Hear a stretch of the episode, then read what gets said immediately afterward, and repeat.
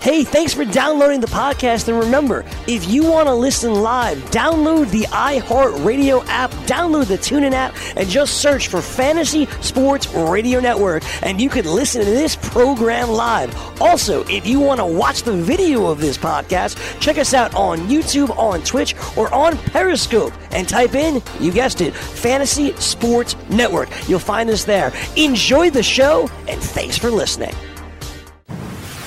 You're listening to the Fantasy Sports Radio Network.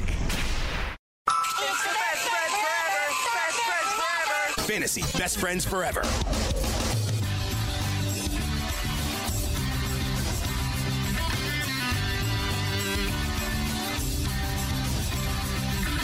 Do do do do do do do do do do do do do do do. Yo, this is the Fantasy Best Friends Forever here on the Fantasy Sports Radio Network. Alongside Frankie Stampfl, I am Greg Sussman. Frankie, what's going on, bud? Greg, happy Tuesday, March 12th. Crunch time, Greggy. Mm-hmm. It is crunch time. We have a lot of drafts coming up. First thing I told you when I walked in today, I'm not going to sleep much this week, Greg. First 2 days, Monday, Tuesday, I've woken up around 7, 7:30. Not normal for me. You know me. Not a morning guy. Some of us are already at work. Yeah, I mean, whatever. That's not me. You know that. So, normally, snoozing. Even if I wake up, it's easy for me to go back to sleep. I got a lot on my mind, Greg. Sorry. And yes, it's all fantasy baseball related. For those wondering. Oh, what's Frank going through? Is he going through some problem? No. Trying to figure out who I want to draft, man. Serious stuff. How are you doing, Greg? How do you sleep?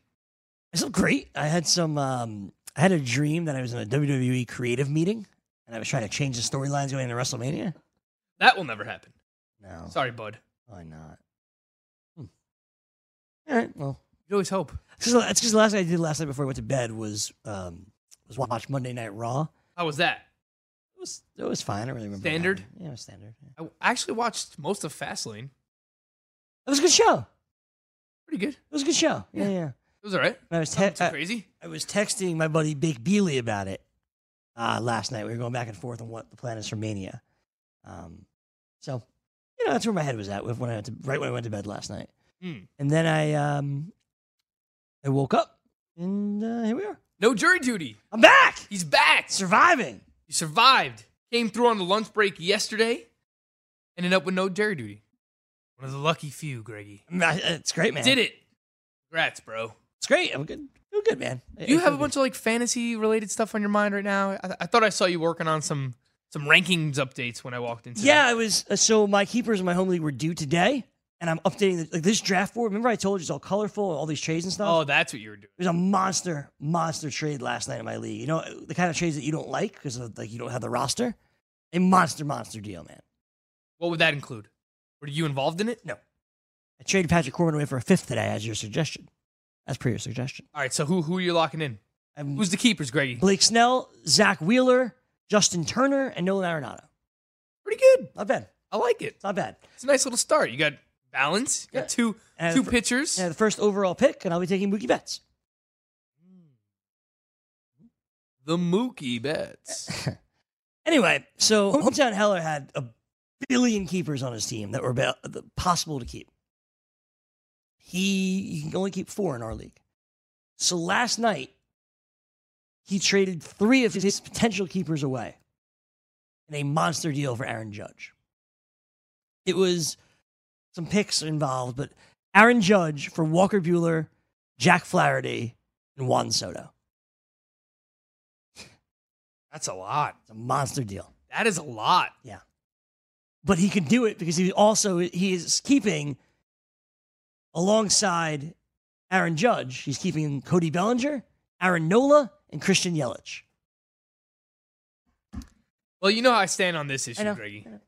I want to know what other people are thinking. Even if it's in the YouTube chat or if you want to call in, 844-843-6879. Should you be allowed to trade away players that you are not going to keep? I can tell you this. Because to me, it just doesn't... It doesn't seem natural. My league is very frustrated by it at this point. They're just like... Yeah, I mean, you got to ban it, man. If you're going to trade away players that you were going to keep, then you either just gain draft picks, but you can't add keepers.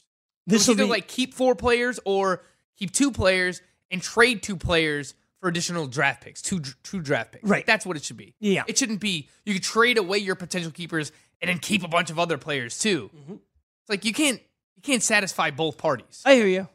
That's where I've been the whole time. Mm-hmm. That's what's going on in my league. So I'm updating my list, adding players back that were not kept. That's going to be the hardest part because I've been working on my rankings for my particular draft, getting rid of all the players that I thought were being kept. Now some of those players aren't kept. They're not on my list. It's not great. Oh, this is what I was working on last night, Greg. If you want to check it out. Yeah. Look at this. So this is like my main event. I like it. Targets by round. And then in parentheses, I have like, all right, if I need batting average at this point, this is who I'm going to target. If I need stolen bases, this is who I'm going to target. So this is just all inside the mind of what goes on when we're drafting kind of thing. Because the main event, Saturday, 1 p.m., Stewart Hotel, I will be competing. You're nervous. Against Matt Modica. I'm not nervous, Greg. See, you're nervous. You're not sleeping. No, but I'm eager to draft. Mm-hmm. I'm more anxious than I am nervous, Greg. I'm not nervous. Once the draft starts, everything's going, I'm going to be good. Just, I want it to start already. I'm pumped. I'm amped up for this. So... kind of just needed to happen at this point. We need these next couple of days to go pretty fast. Although Thursday we have our auction too, so we got to plan that. That's where my head's at, man. I got my draft next Tuesday at the auction. Auction primer tomorrow. We were texting GST last night. Auction primer tomorrow. Yes. Here on the show, on this program, tomorrow. Auction primer. Programming notes. Should we do some programming notes? Yes. There is no BFFs on Thursday. We will be busy planning for our auction. We're canceling the entire episode. There will be no BFFs on Thursday. We are preempted by some other programming. So there is no BFFs on Thursday. And on Friday, in place of us, we had a ton of NFBC coverage literally all afternoon. Frank and I will be a major part of that. I think we're going to be on the air for so many hours. We'll probably just go in and out, take breaks and stuff. Mm-hmm. You'll be able to talk with your NFBC cohorts. I'll be able to mingle and eat.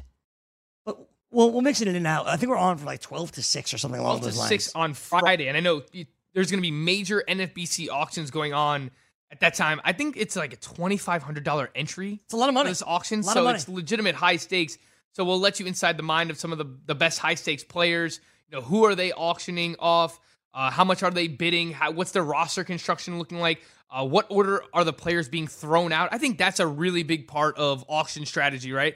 What order should players be thrown out at? Because absolutely, you can kind of catch people off guard when you're auctioning. If you throw out some of these mid-range players, you might get them for cheaper because people are kind of still feeling everyone out, and you don't know how much some of these mid-range options are going to go for. So you kind of let the market price itself out, and then later on, that's when you jump in and you'd be like, okay, well, Travis Shaw went for $15, and I think I could get Mike Moustakas for a similar price. So very interesting when you throw out some of these mid-range auction targets early on during the auction, or even guys that you think are going to go for super cheap, bashes early on in the auction. Let me just interrupt you. We'll get to the auction stuff tomorrow, but Jason Wisconsin is on the line. He has an emergency keeper question. He has to make a decision in the next 5 minutes. What's going on? Hey, good morning, guys. How are you, Frank? How are you? How are you guys doing? I'm doing well. How are you? Good.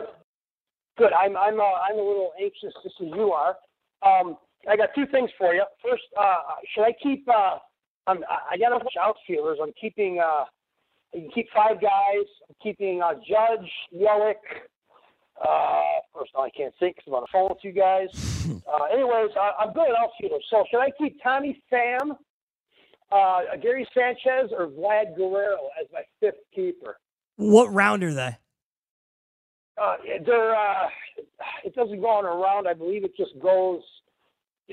we start in the 5th. We start in the 6th round, I believe. It goes like that. We all keep 5 guys, and then we start in the 6th round, pretty much. Gotcha. So you give up your first 5-round picks. Give up your first 5-round picks, essentially, for these guys. What format is this, and how many outfielders do you start? I'm sorry, we start 5 outfielders, and it is a rotisserie 10-man league with a lot of amateurs in it.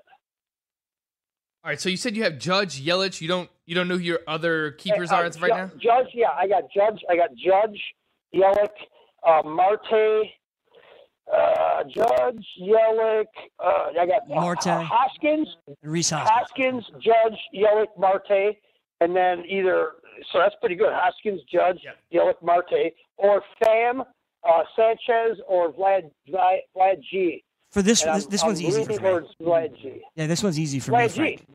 Yeah, I know, I got it. I'm going with, I think Vlad's the answer. You have four outfielders already. Because Rhys Hoskins has the outfield eligibility. We love Tommy Pham, but you get the third baseman, you'll get him when he comes up. I think Vlad's the easy answer right here, Frank. Yeah, I'm with you as well, just because you already have the four outfielders. You have a nice base of home runs, batting average, stolen bases with Marte and Yelich. Hoskins and Judge are going to give you the home runs. So you already have the nice base there. You have four outfielders already. Vladimir Guerrero, again, I mean, this guy's going to be a phenom, or at least expected to be. I mean, he's that level of prospect, you know, that Miguel Cabrera, Albert Pujols level of prospect that we haven't seen in a long, long time. And you could potentially keep this guy for, I don't know how long you could keep guys for, but if you could keep him for the rest of his career and you could start doing that now, then I do agree with Greg. You know, it might be more towards the late April now than we were expecting, the mid-April, but regardless, in a 10-team league, you're going to be able to find some pretty decent replacement value in your draft. Just, you know, take a third baseman later on and start that guy until Vlad is back. You know, Michael Franco, someone like that. I mean, you'll be able to fill in. So I'm with you on that one, Greg. Vlad Guerrero. Did you have a second question there? Yes, the second question, Greg, you'll appreciate this, and Frank, maybe you'll open your eyes someday. July 5th and 6th, or is it July 6th and 7th, Greg? Alpine Valley. Elko, Wisconsin. Oh, nice! DMV weekend. You have a chance, Frank. You have a chance to go and enlighten yourself, to go and see David Matthews play. Alpine Valley, big time show. 4th of July weekend, Friday and Saturday night. So if you get a chance, Frank, enlighten yourself and get your head out of your ass and go see Dave. There you go. Okay, thanks guys for the call. Appreciate the time. Okay. Get your head out of your ass and go see Dave. That was 100% like one of your friends that just called in from your league. Dude, and really? What? That was Jason in Wisconsin. That was someone who you just told. Alpine Valley. It's Wisconsin, man. It's not New York. It's not Jersey. It's not Philly. It's Wisconsin. I've never been to Alpine Valley to see Dave. So maybe you should go. Maybe I should. You've seen him everywhere else. I have. You're right. I'd love to do that, actually. You should go there. I should. I will tell you there is a 0% chance that I will be going to that location to watch Dave Matthews Band. And most likely any other location. Sorry, Greg. It's not very nice. I mean, maybe if you pay for my ticket or something. No, I'd probably do that. I mean, I would have to be really enhanced to enjoy this. You have to be super enhanced. Yeah, that's what it comes down to here, Greg. Super enhanced.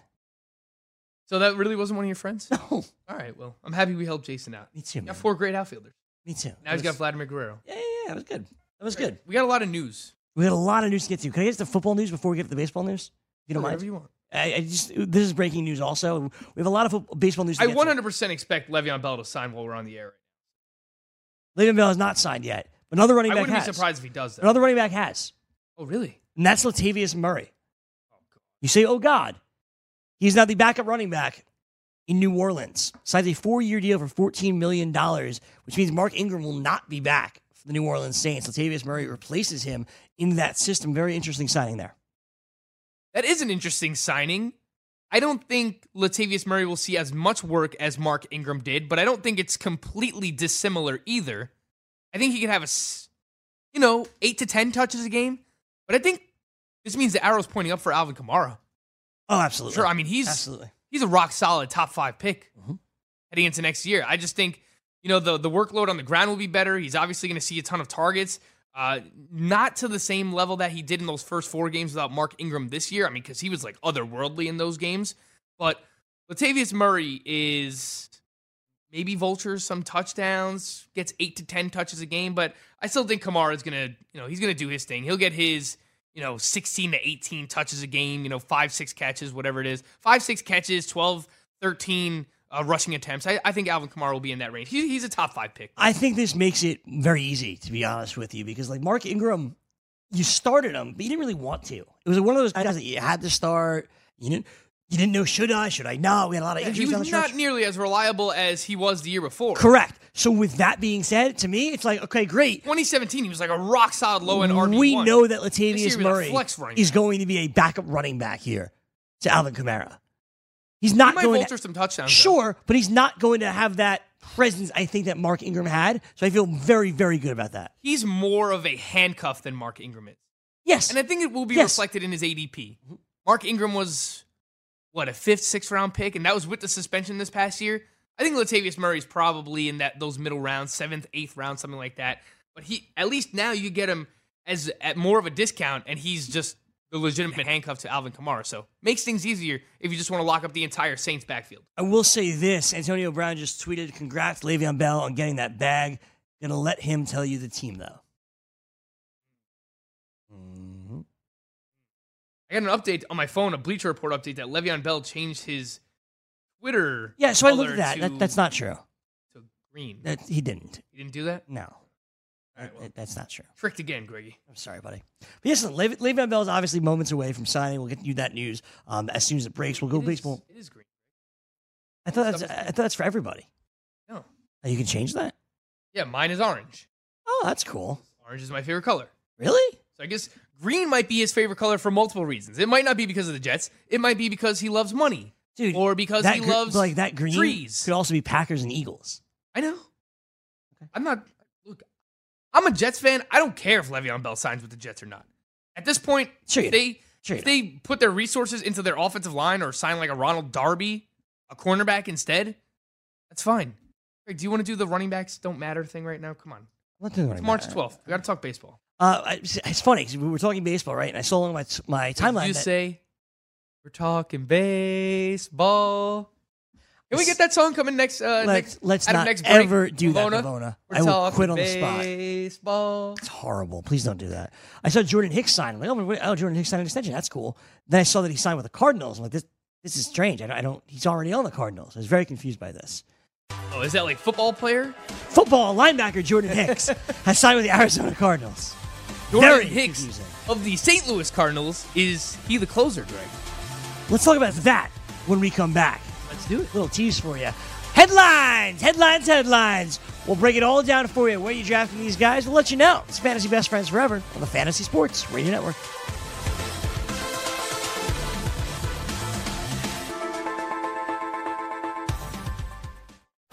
DailyRoto.com. Learn from the game's best DFS players.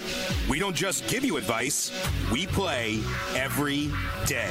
All major sports, all year round, we never stop. Industry-leading DFS tools and custom projections, and now, the DailyRoto.com Optimizer. In minutes, build an optimized lineup for cash games and tourneys. Learn from the game's best DFS players. Join DailyRoto.com.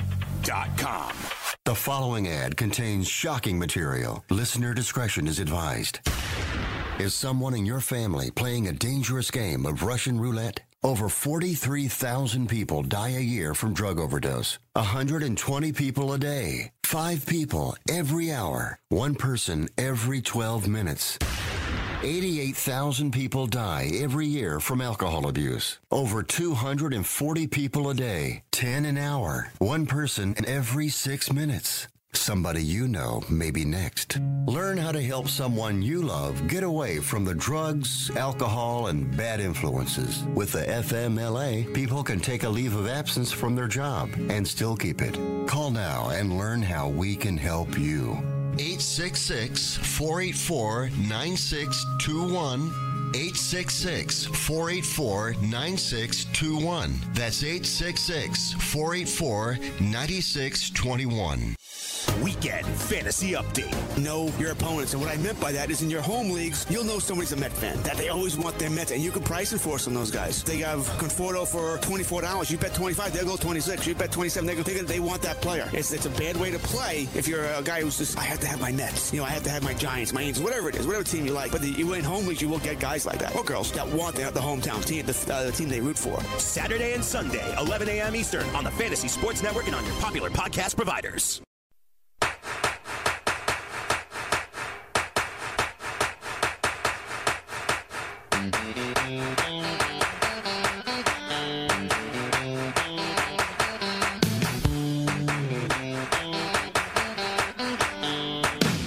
Back with you, Fantasy Best Friends Forever, here on the Fantasy Sports Radio Network. That's Frank Stampfl.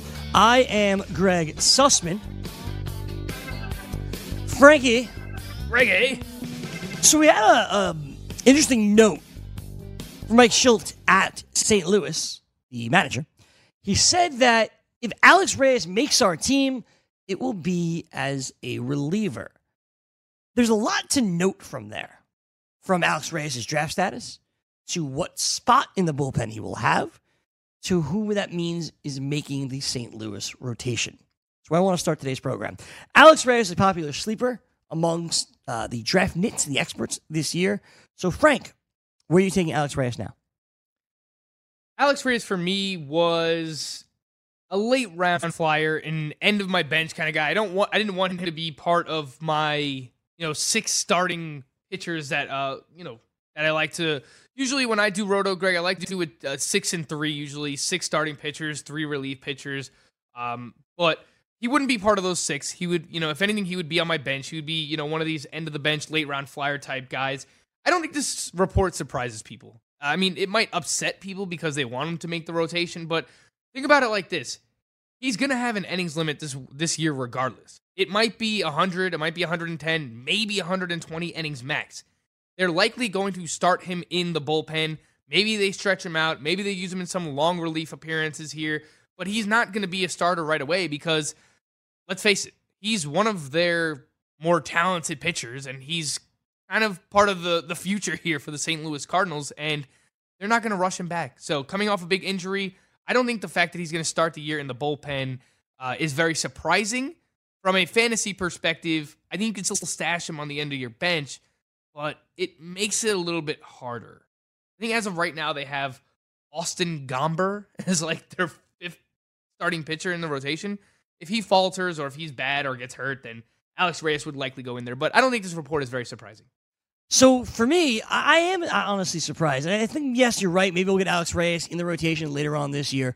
But he's one of the 5 most talented starting pitchers on this team, and I thought they would kind of unleash him this year, and maybe it'll happen, just not at the start of the season. Is there any love? A lot. It's not Austin Gomber. It's John Gant, their 5th starter. God, don't laugh. Is there any love now, Frank, for Michael Wacha and Adam Wainwright? Michael Wacha, I think, should have already been on some people's radars. I think he's ranked inside my top 75 starting pitchers. So he is a guy that I wouldn't hate, again, as he's my 86. So he's inside my top 90, and you might say, oh my God, 86, he's so low.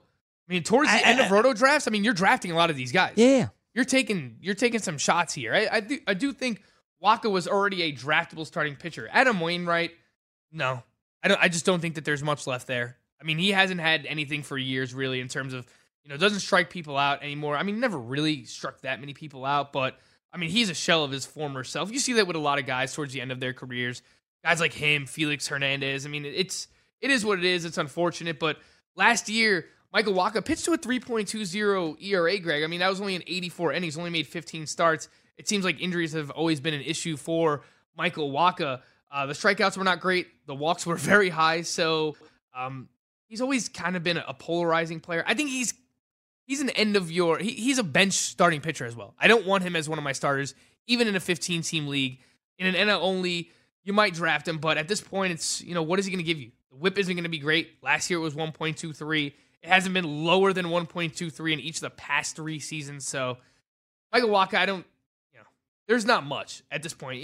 A few guys that I have, that I moved ahead of him last night, actually. Sandy Alcantara, who's pitching very well in the spring right now for the Miami Marlins. Mm-hmm. Trevor Richards, I moved ahead of him as well. I know he's a favorite of our former best friend forever, Michael Florio. Yep. Michael Fulmer, I have ahead of him. Ronaldo Lopez, Matt Strom, Chris Paddock, Jeff Samardzija. These are just a few names. Sonny Gray, who made his debut the other day as well, was a successful one. So these are all just names that I have that I would take ahead of Michael Wacha. Carlos Rodon is also in that mix. So those are a few pitchers I wouldn't mind if they were like my 6th starting pitcher. Sure. They're all ahead of him. If I'm going to have Wacha anywhere, it would be on my bench. Okay. I don't want him in my fantasy rotation to start the year. I read something. I had read something earlier this offseason about Michael Wacha, changing something, staying healthy, blah, blah, blah, best shape of my life. And that's why I kind of adjusted him a bit and moved him up my board and feel like I saw something as well. I don't remember what it might have been. It might have been the same thing as me. Where did I move him? What? Like, let me find him here. So for Wacha, yeah. So I put him with names like Rodon, who you said, Zach Eflin, Michael Pineda, Steven Matz, Trevor Williams. That's kind of where I have Michael Wacha. If you look at the skills, Greg, they're not very good. The swinging strike rate is average. It's 9.7%. His first pitch strike percentage, Greg, last year, 53%. So he's falling behind in counts. I mean, the walks were almost 4 per 9. I mean, we were roasting Robbie Ray. Yes. I mean, 3.84 walks per 9, and he's only striking out 7.5. At least Robbie Ray, if he's walking a ton of guys, he's striking people out. Michael Wacha's walking people, and he's not even getting strikeouts. So, I don't know. Unless we can find what adjustments Michael Wacha has been making, I think I got to consider lowering him, actually. These are some names that I have right behind him. Tell me what you think of some of these guys, Greg. Some players who you don't know if they're going to have a rotation spot yet, but might have more upside. I'm looking at Freddie Peralta with the Milwaukee Brewers, Brad Peacock with the Houston Astros. Love him. Tuki Toussaint with the Atlanta Braves. Yep. Those three names, how do you feel about those guys? Would you rather have them over a guy like Michael Wacha? Because I think they might have more upside, but you don't know if they have a job. Yeah, so the answer to that question is yes, because I think the upside is stronger. As you said, you're drafting Michael Wacha as like your sixth starter, give or take. A guy. Matthew Boyd, Nando favorite. No. Really? Not the other Boyd thing. I think I'd rather have him than Wacha, though. Oh, fine. Yeah, over Wacha, yeah. Fine. I'm not... Yeah, I got to lower him a little bit. Sure. But my point was that I'd rather have at that last starter spot some upside. A guy like Brad Peacock, I really think he can strike out a ton of batters if he stays in the rotation all year long. Who knows what Tuki Toussaint could also ultimately be? I'm excited about the possibility in Atlanta with him. Peacock, I don't think will be in the rotation all year. Really? He might bounce between the bullpen and the rotation. And even if he is in the rotation, they're not going to let him go deep into games. And this team can still sign. But his K/9 might be really, like it might be. He might give you 6, 7, 8 strikeouts in 5 innings when he's on the mound. So that's something to consider, which helps for Roto, but. If you play in points leagues or if you play in leagues where you need quality starts, I think Brad Peacock might be a guy that might let you down a little bit there. So and just because of length, and you're probably right, ultimately, in roto leagues and really all leagues, you're looking for upside. You're just at that spot where you're drafting Michael Wacha. Like, great. Like, Michael Wacha's the perfect guy to have on the end of your bench to stream him on a week. Like, no issue, Michael Wacha. But at the end of your draft, you're looking for upside. You're looking for a guy that can turn into an ace. Michael Wacha is not that guy at this point in his career. I'm not saying that Brad Peacock or Tuki Toussaint is either, but I'm kind of excited to see what their upside is, you know? Tuki Toussaint has bounced back. I mean, he got off to a terrible start in spring training. I think his first 2 appearances, he got bombed away. Yeah. And then his past 2 starts, I think he's combined for like 7 shutout innings. I know his start the other day was 4 innings and 4 strikeouts. How about I'll throw another name at your way, Greg?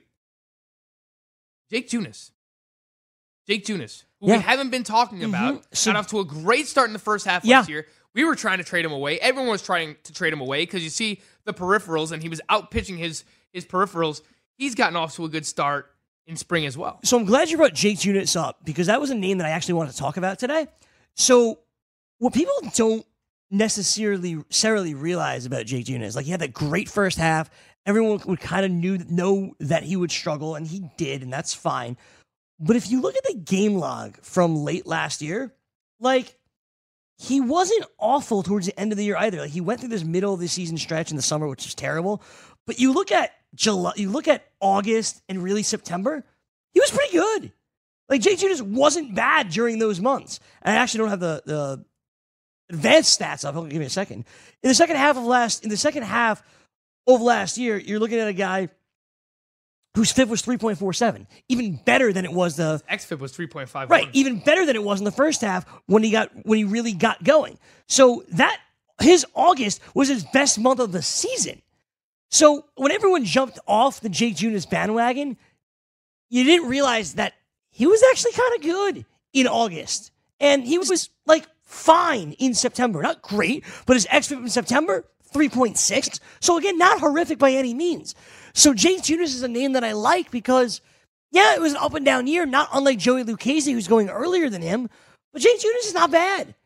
I like Jake Junis where he's going. I like him in that spot. I also like his teammate Brad Keller. like, I think there is some love for him, too. Rod Keller is interesting because I read a piece from Eno Saris at The Athletic, and he wrote about pitchers who have seen an uptick in velocity. I read the same article, which is why I highlighted Rod Keller. Yeah, he's throwing like 96, 97. Yeah.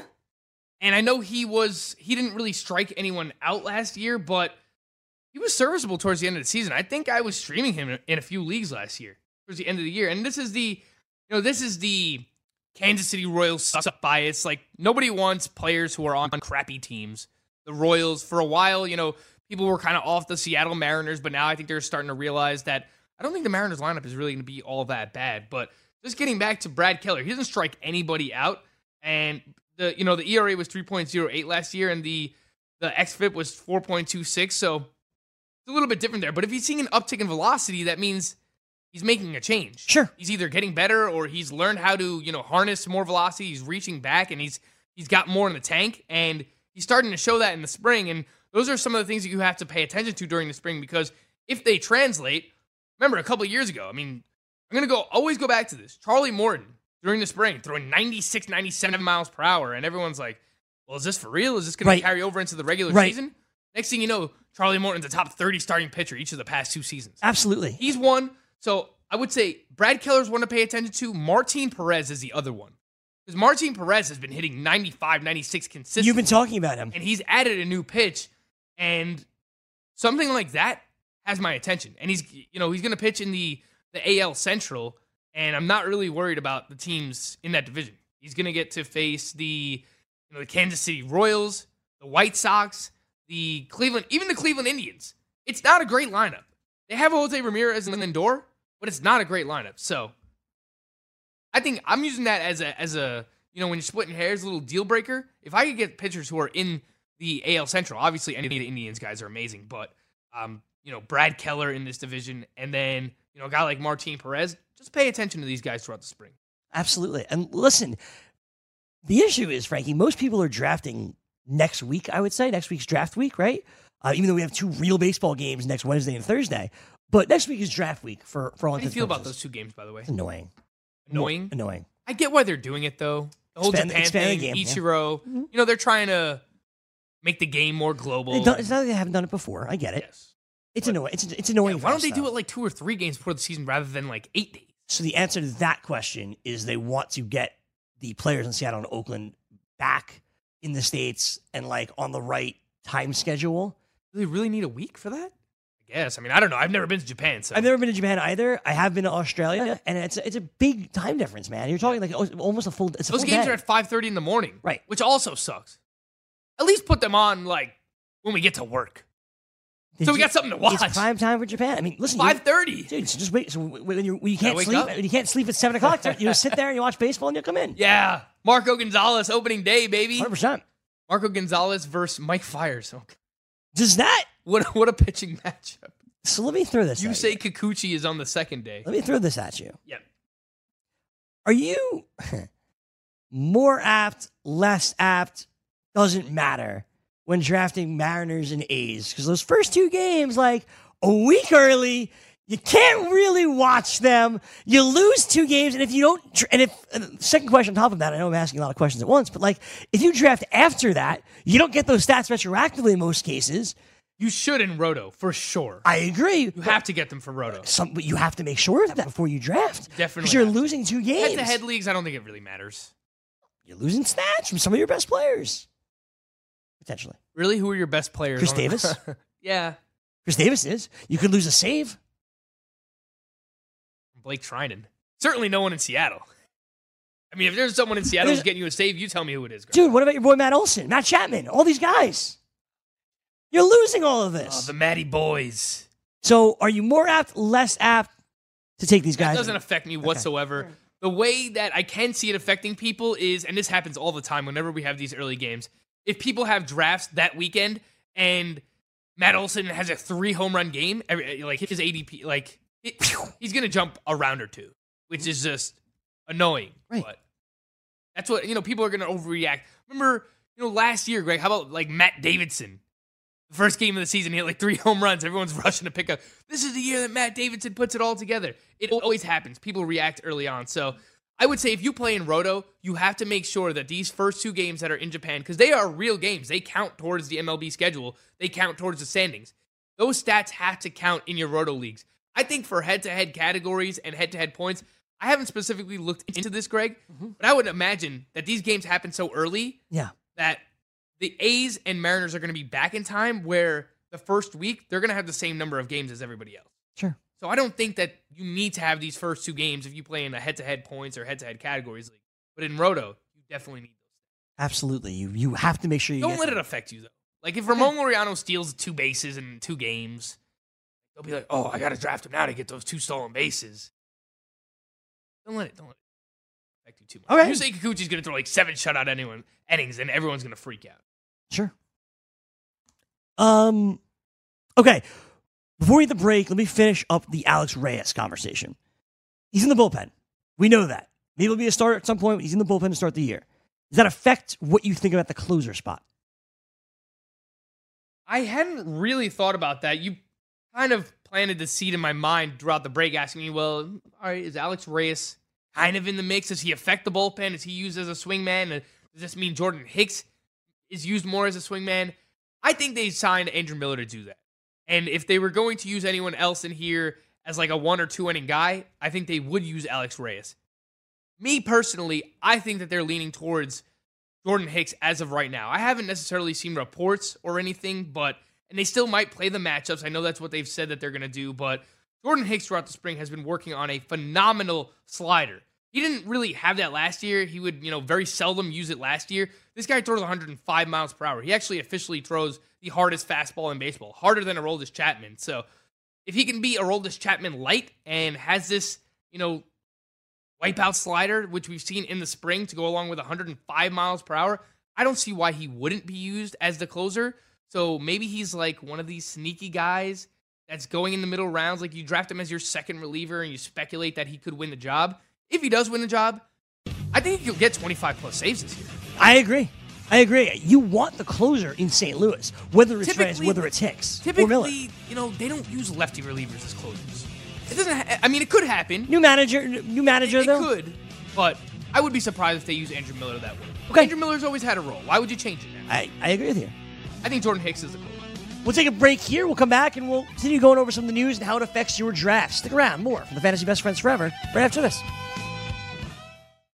The Fantasy Sports Network is hitting you from all angles with the best fantasy sports and betting analysis. You can catch the latest programming on so many platforms, there's no way you'll miss out on any of the award-winning programming we pump out every single day. You can listen through the FNTSY radio app, iHeartRadio, TuneIn Radio, Stitcher. Download our podcast through iTunes, Google Play, Spotify, Audioboom, and you can watch select programming on the FNTSY YouTube channel. The Fantasy Sports Network, your only source for fantasy sports and wagering anytime and anywhere. Maurice Allen, 2015-2016 European Long Drive Tour Champion, 2017 World Number 1. Me personally, I keep my game face on me all the time. Especially coming out of the bunker, leaving the range, or even leaving the course. What's your story? Go to GameFaceGrooming.com for all your athletic facial wipes and body cleansing needs. Fantasy Sports Today. Los Angeles Dodgers manager Dave Roberts said hard-throwing right-hander Joe Kelly was scratched from his scheduled appearance on Wednesday. Will throw lightly on Friday and hopes he can get into a game in a couple of days. Kelly felt tightness in his back on Wednesday. Roberts said Kelly told him he hurt his back when he stood too long cooking Cajun food. As somebody that's had back issues over the course of their life, I have sympathy for this. This is really just his back got tight because he was standing up too long. The cooking thing is a funny component to it. Saturdays, 8 a.m. Eastern on the Fantasy Sports Network and on your popular podcast providers. Can't get enough fantasy football? Roto Experts has launched their NFL 365 Fantasy Football Package, which includes the best math-based seasonal projections and rankings available anywhere on the internet. Davis Maddock and the Roto Experts are providing dynasty, season-long betting, best ball, and NFL draft content every day of the year to give you an edge regardless of what type of fantasy football you play. Save 10% at rotoexperts.com with the promo code FNTSY. It's the NFL 365 Fantasy Football Package, only at rotoexperts.com. Join the experts live on the air every day by calling in at 844-843-6879 to join the Fantasy Sports Network.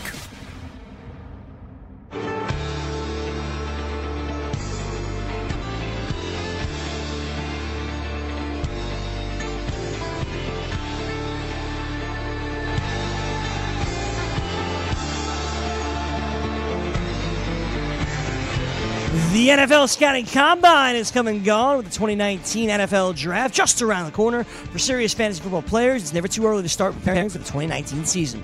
RotoExperts has you covered with their NFL 365 fantasy football package, including the best math-based seasonal projections and rankings available anywhere on the internet. Davis Mattek and the RotoExperts are providing dynasty season-long betting, best ball, and NFL draft content every day of the year to give you an edge regardless of what type of fantasy football you play. Save 10% at RotoExperts.com with the promo code FNTSY. That's 10% off with the promo code FNTSY. It's the NFL 365 Fantasy Football Package, only available at RotoExperts.com. If you're looking for baseball, where do you head, Frank? My Patreon. You do? It's Frank's Patreon where he's ranking, we still don't make a board for this, his rankings, his analysis, his articles, his columns. What's the latest thing you got up there? I just put up my relief pitcher rankings. I updated the closer tracker, and I wrote about one of my favorite targets among the closers. I think you're not revealing it. I am not. I like that. How much is that going to cost people? That is going to cost you $10. All right, $10. I keep telling you this. The best tier that you can get in on with Frank, it's $10 tier. You get all the articles, you get the rankings, and you're paying $10. It's well worth it. But if you want to be your slave, you pay $25. Again, well worth it. $10, $25, whatever you feel comfortable with. That's what you should be paying for the Frank experience. It's just on his Patreon page right now. Yeah, and I'm going to have some auction tips as well to kind of go along with the reveal of tomorrow's show. You know, as we kind of work through these things and we plan for our auction, I'm kind of just going to take what we learned from that process and I'm going to reveal it to you on my Patreon. So I'll let you know some of my thought processes as well. When it comes to throwing players out in the auction, trying to get other people to spend money, kind of mixing in some of my own targets as well. Just some things that I like to do throughout an auction and how Greg and I are planning for our auction this Thursday. And then I'll probably give you guys a little recap of how everything went Thursday night. And you can kind of see how we formulated our team and how it all came together. I'm very excited. If you need me to write anything for that, you know, my opinion, like some little anecdotes, let me know. Little Greg Sussman editor's note. Yeah, but not just one editor's note. Like, it'd be a bunch of them. Okay. Do you want to be compensated for this? Absolutely not. Oh, all right, then sure. Yeah, you can do as much as you want. Absolutely not. I just want like when you know what I envision when you're talking about that. You probably it's not the same vision as you have. I almost thought about it as like a running diary. You're not going to write it live, obviously. We have too much to go on. But I would hope you would write it as like a running diary of what we were like thinking as we were going on. So like you would write like what the prices are coming off the board, how we were adjusting our plans and stuff as the auction, and I would like kind of chime in with my notes, seeing like, Frank was being really stubborn here, or things like I was just screaming and Frank got mad at me. Like I wanted to chime in with that. I think people would get a kick out of it. We can do that. Cool. I want us to mark down the order in which we win our players because I think that is an interesting strategy. That'll be on the website on Yahoo, so we'll be able to know that. Yeah, that's easy. Yeah. I just don't want you to be stubborn. We'll talk about this tomorrow. Stubborn how? We'll talk about this tomorrow. What do you mean stubborn? I don't mean stubborn. I mean moody. Like, if something doesn't go our way, you just get really angry. As long as you don't bid on Devontae Freeman, and I know it's a baseball draft, but you'll probably still find a way to bid on Devontae Freeman. I will not bid on Devontae Freeman. Is there any baseball player you don't want me to bid on? That's like a fair question. Carlos Correa? Okay. Josh Donaldson, anyone who's coming off a major injury, Jose Altuve. There's value there. No. Okay. I actually, of the three names I just mentioned, Carlos Correa is actually the one I wouldn't mind. Okay. Okay. Jose Altuve, Josh Donaldson, I'm very out on them right now. Okay. Fair enough. Is there anyone else? Is there anyone that you? I mean, I'm not really gonna. You're not gonna do any bidding. You're just gonna stare at your computer. That's your job. There might be someone where I just shock you. Doubt it. Chris Archer, $12. That's fine. It's gonna be interesting. I gotta figure out my plan though. Do I want to be reserved? Our plan. No, my plan just for like. No, we have to 100% piss people off like we did last year. Okay. Do you think that was effective for us? Not really. Maybe Florio was distracting. I'm certainly not. Maybe we'll be better now without Florio. I think it's gonna be better because I'm staying the whole time. You actually left. I know. I think we got a little discombobulated. I agree with you. We all had our roles, and then It was glue. You need three guys. You know, people might say, "Oh, three people for an auction on one team. That's crazy." Maybe we should. Maybe a lot going on. Maybe we should FaceTime Florio to cross off all the players that are being auctioned off. So I was actually, how much money they're going for? Keep track of how much money you have left. So there's a lot going on. So no joke. I actually think we have an advantage. So no joke. Like I was thinking, like we need to print papers before we leave on Thursday. Like, I know you have like the spreadsheet you'll be using to cross guys off and whatnot. Well, we're gonna need some papers. I think we need some papers too. I didn't know if I had my laptop case up here, but I could show you what I've been doing. I printed out my rankings last night, and I'm kind of just writing an idea of what round I think that they're gonna go in for the NFBC. I can just kind of like cross them off and like circle guys that I know. Like, all right, this round, this is kind of who I want to target. So I've been doing that. We could do something similar. Yeah. With auction value. I just want to know who's. I want to make sure I don't forget who's available, who's gone, that whole thing. No, we'll know that for sure. I'm gonna have the software going too. I know you have. We're gonna have a lot going. We're gonna have our list too. Like maybe I should be the crosser off. I can do that. Yeah. Okay. Well, more about this on our auction strategy show. You gotta know all this, man. It's important. Yes, you do. I'm just saying it's important. There's a lot more baseball going on right now, of course, around MLB. Tons of spring training notes happening as we speak. And Adam Jones is a name that got signed a couple of days ago. We haven't talked about him yet, but Adam Jones signs with the Arizona Diamondbacks. A lot of football news happening. And he's got to get up to speed. I understand that. To me, the person this has the most effect on, Frank, is Ketel Marte, who I thought was going to have all this time. I was actually very excited. I have bad news for you. There's a late round flyer with Ketel Marte. Bad news. Okay. Yesterday, I brought this up to Matt Modica. He said the person it will affect the most, Wilmer Flores. What? Yep. Now Ketel Marte is only second? That's what he thinks. And you are seeing the anguish take over Sussmania. That's like so upsetting. I feel like you waited for me to be on the air for you to tell me that. So I meant to tell you yesterday, but I forgot. That everyone could see my reaction. I mean, just because Matt Modica thinks that's what it's going to be doesn't mean it's going to happen that way. Matt's really good at this, though. Yep. He's probably right. But everything that I've read now is saying that Adam Jones might just be a fourth outfielder, which might actually affect guys like David Peralta more than anything. Because if they're facing a tough lefty, then they just put Adam Jones in left field. Yeah. But I think the plan is they still want to use Ketel Marte as... Oh, my God! Breaking news! ...starting center fielder, and Adam Jones is more of a fourth outfielder. Adam, basically, the point of the story is... I'm breaking news about you. I'm sorry. Adam Jones... You need to hear this. ...does not need to be owned in fantasy. Obviously in, like, NL only, but... What's up, Greg? I'm sorry. I mean, you're ruining my Adam Jones analogy. I'm sorry. My great Adam Jones. Mike Garafolo of NFL reports Anthony Barr has agreed to terms to stay with the Vikings and says, I'm not signing with the Jets. Really? How did that happen? I don't know. I'm actually not that upset about it at all. Really? I thought it was a weird fit. The Jets were... This is just my understanding of the situation. I thought the Jets... We're going to think that he was going to be a pure edge rusher for them. Right. And that's not really what his role has been. Mm-hmm. It has been more of an off-ball linebacker. He has rushed in some situations, obviously on blitzing downs, whatever it might be. Right. But he hasn't been a pure edge rusher since college. Yep. So to my knowledge, everything that I was reading last night with the Jets was that they were going to bring him in and kind of get him back to his college roots. They were going to use him in different ways, try to find creative ways. Yep. They were going to use him at, outside linebacker, off-ball linebacker, and then they were going to use him in edge rushing situations as well.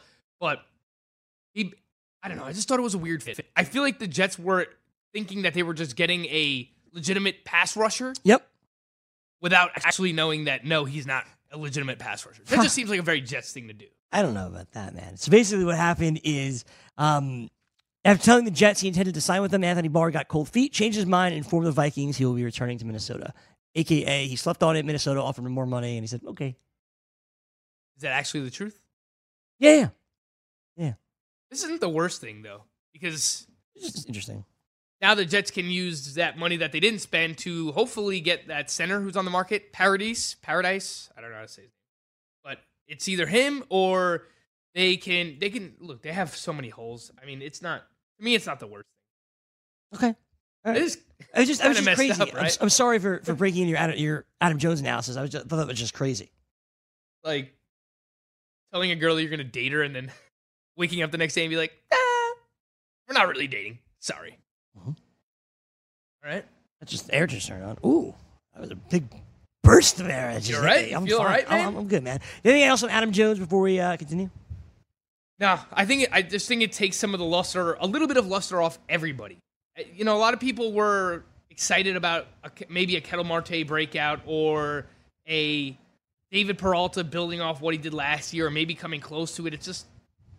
Yeah. And I had a few shares of Steven Souza as well, just in Roto again, because I think he's a little bit undervalued, but maybe he gets a few days off here too. I mean, it's kind of a messy situation now for everybody. The Bears have not just only signed John Brown. They found another wide receiver as well. You mean the Bills? Them too. The Bills. Who would that be, Greg? Cole Beasley! That's not a bad get for the Bills. I agree. I think it's what Josh Allen needs. Josh Allen? Yes. Oh, well, you know what? John Brown actually stretched the field. That's a good... They have John Brown to stretch the field. They have him and Robert Foster. They have Cole Beasley underneath. I get it. I think he's going to fall in love with Cole Beasley. Good for them. Yeah.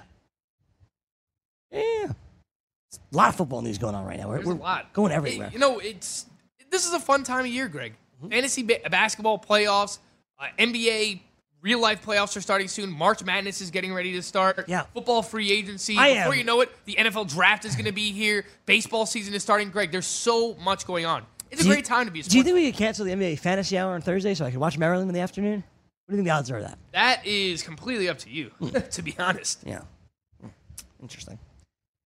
I really wish, Thursday we're not doing a show. That would have been the perfect day to have, a 12 o'clock game. Oh, my God, that would have been awesome. I'm going to be a disaster, by the way, at NFBC. If Maryland just keeps winning, a disaster. Because you're not going to pay attention. Right.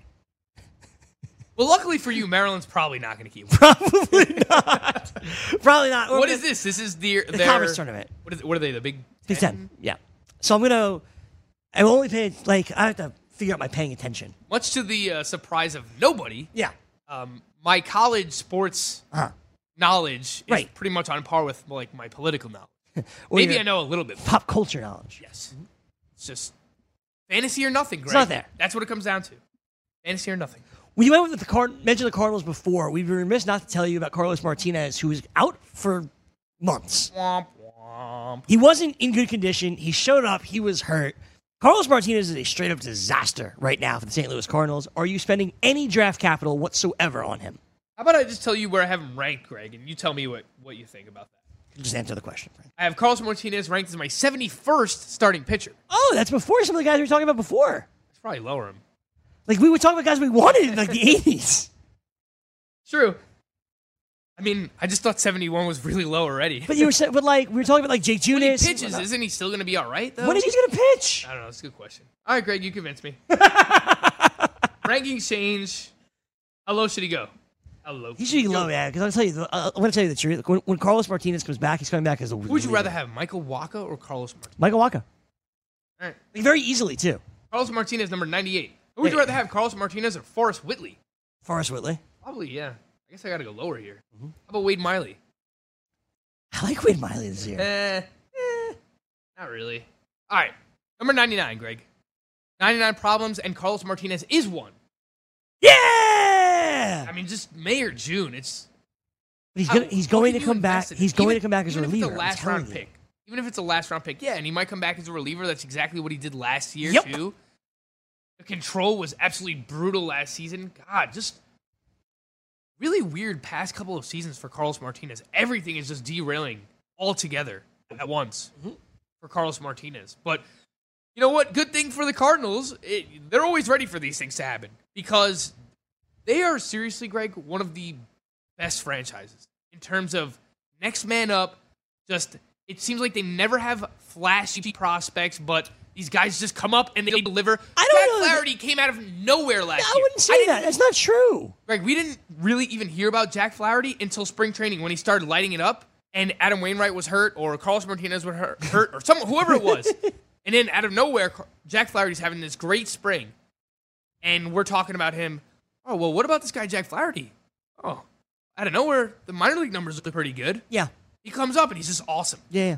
The Cardinals just always do this. They have a lot of talent. That's why we pay attention to Cardinals, guys. That's why we've always paid attention to their pitching in particular. Even the people who leave there. Tommy Pham leaves. We expect them to be great. Luke Voigt leaves. We expect them to be great. He just breeds so much talent. Do you expect Shelby Miller to be great? Probably not. All right. Jason Hayward? Tyler O'Neill? Greg, Tyler O'Neill's a guy that I've been grabbing. The real deal! In a lot of... Tyler O'Neill! I mean, I didn't say all that, but... I did. That's fine. Staying in the NL Central before we get to the top of the hour, end of hour one, Mike Moustakas, we already know he's going to be the everyday second baseman for Milwaukee. We'll see how long the experiment lasts, but they're going to do what they can because they need... What else can they do, though? There's nothing else they can do. Pending an injury, of course. Yeah. Like, if Travis Shaw were to go down, like, Moustakas would go right back to third base. And then you probably get your guy Hernan Perez at second base. Finally. I still feel like Moustakas is undervalued, though, Greg. I've looked at his ADP since March 1st. He's good. You know, since March 1st, his NFBC ADP, Mike Moustakas, is 137. 137, Greg. Some of the names that he's going right behind. Brian Dozier, David Peralta, much rather have Moustakas over any one of those guys. Tanaka, all right, if you need pitching, I get it. Andrew McCutchen, I actually do really like him. I like both of these guys. I think they're both undervalued. Tim Anderson, if you need stolen bases, it's all right, but like Edwin Encarnacion at 133, blah. The Brewers are a way better lineup than the Mariners. Sure, absolutely. You're going to get second and third base eligibility from Mike Moustakas. Yep. Edwin Encarnacion, the skills are declining. He's striking out more. He's walking less. The batting average has been dropping the past couple of years. I'd much rather have Mike Moustakas. This is actually, I'm realizing, Greg, this is a range of a lot of players that I like. In this 115 to 135 range, there's a lot of names here, Greg. Whether it's, you know, Kirby Yates, Eloy Jimenez, Wilson Ramos, Robinson Cano, Rougned Odor. These are a lot of players we've been talking about. Chris Archer, again, McCutchen. This is a range I really like. 115 to 135 in the NFBC ADP. Try and grab as many of those players as you could possibly get. Some of them might slip down your draft boards. Yeah. Those are players that I'm targeting. And then even Shane Bieber at 138. Love myself some Shane Bieber. Love him. When we come back, why does everybody hate Jose Ramirez? We're going to try to figure that out this hour. We'll talk to Chris Ventura about that. We're also going to try to find you some late-round steals, some late-round whip. And we're going to, of course, give you all the football news as it comes in. Hour number one is done. Hour number two is next. Fantasy Best Friends Forever. Fantasy Sports Radio Network.